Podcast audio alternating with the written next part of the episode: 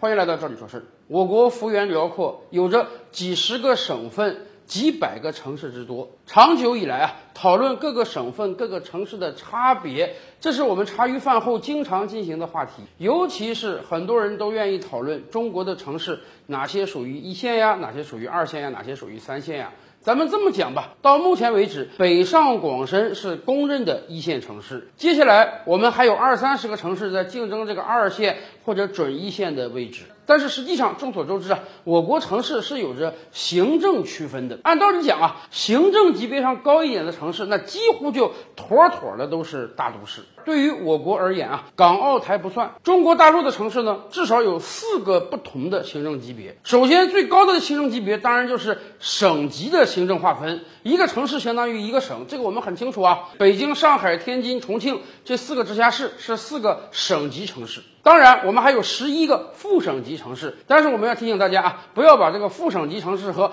计划单列市搞混淆了。我们的计划单列市只有五个，除此之外呢，我们还有几百个地级市和上千个县级市。城市的行政级别不同，自然代表各个城市的分量不一样。但是倒也不是说你这个城市行政级别高，你就一定算大城市或者超大城市。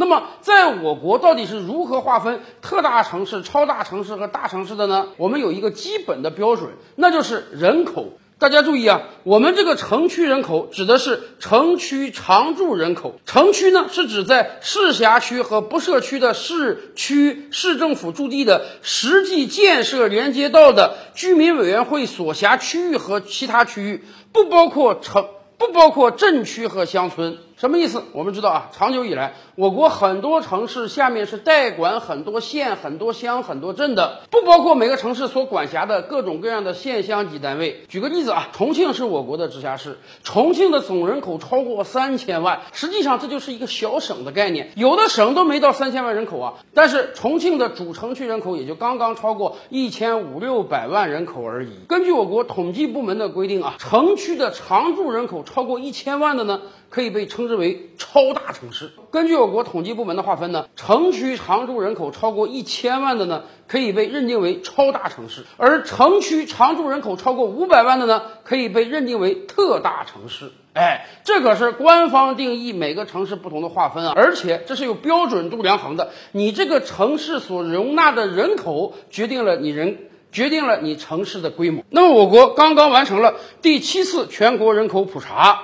根据最新的数据呢，统计局发布了我国超大城市和特大城市的名单，大家可以看看啊，跟你心目中的大城市相不相符？到目前为止，我国有超大城市七个，按照人口数量排列呢，分别是上海市、北京市、深圳市、重庆市。广州市、成都市和天津市这七个是妥妥的超大城市。哎，大家可以看到啊，哎，大家可以看这个名单啊，刚好我国的四大一线城市北上广深，我国的四大直辖市通通在里面。除此之外呢，就是长久以来被称为中国第四城的西南重镇成都。这七个城市都拥有着超过一千万的常住人口，被评定为超大城市，实至名归。那么，除了人口超过一千万的超大城市之外呢，我国还有着十四个常住城区人口超过五百万的特大城市，也按照人口数额排序啊，分别是武汉市、东莞市、西安市、杭州市、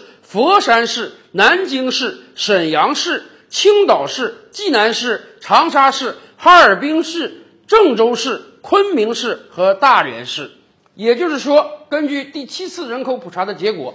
到目前为止，我国共有二十一个大型城市，它的城区常住人口是超过五百万的。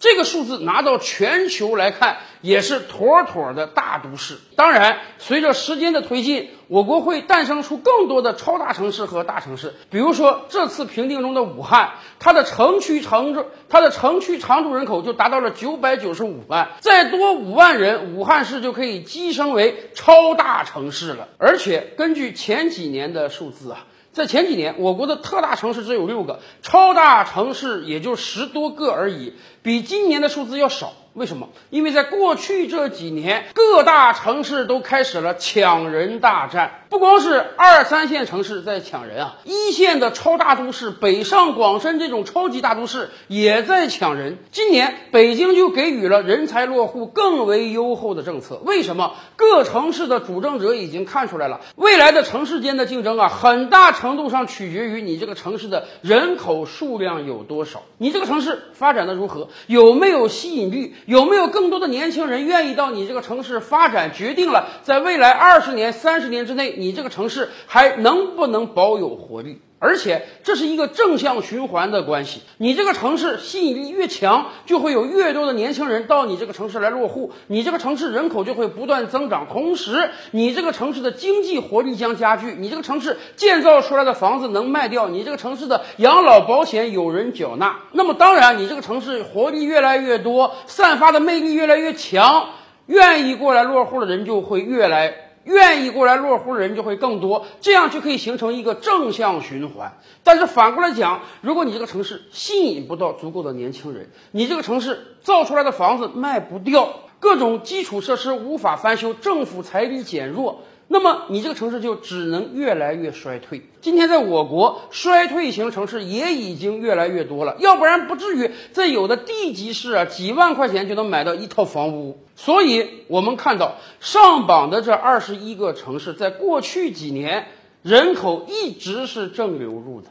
这说明我国大型城市的虹吸效应在加剧，越来越多的人愿意到大城市去谋求发展，这样也使得大城市在未来的城市竞争中脱颖而出。恐怕未来我国城市间的马太效应将进一步加剧。什么意思？越来越多的二三线城市因为吸纳到了足够的人口，发展更加迅速，跻身超大城市和特大城市之列。而由于自身分量的加重，也必然会获得更多的资金和政策。青睐，从而整个城市走向了正向发展。而那些由于经济落后、吸引不到足够人才，本身还面临着人口流失的中小城市，未来恐怕经济环境会进一步恶化。您想，如果一个城市吸纳不到足够的人，那么这个城市的经济将无法向前进。所以，这也是为什么过去几年很多二三线城市真是舍了家本，拿出各种各样的优惠政策。吸引人才的原因，在今天这样一个状态下，你只有抢到了足够的人才，才能保证未来城市不断的发展。而且，实际上，即便对于这二十一个特大、超大城市，他们也是不一样的。我们简单就看一个数字啊，就看老年人的数量，就可以看出每个城市的不，就可以看出每个城市的不同。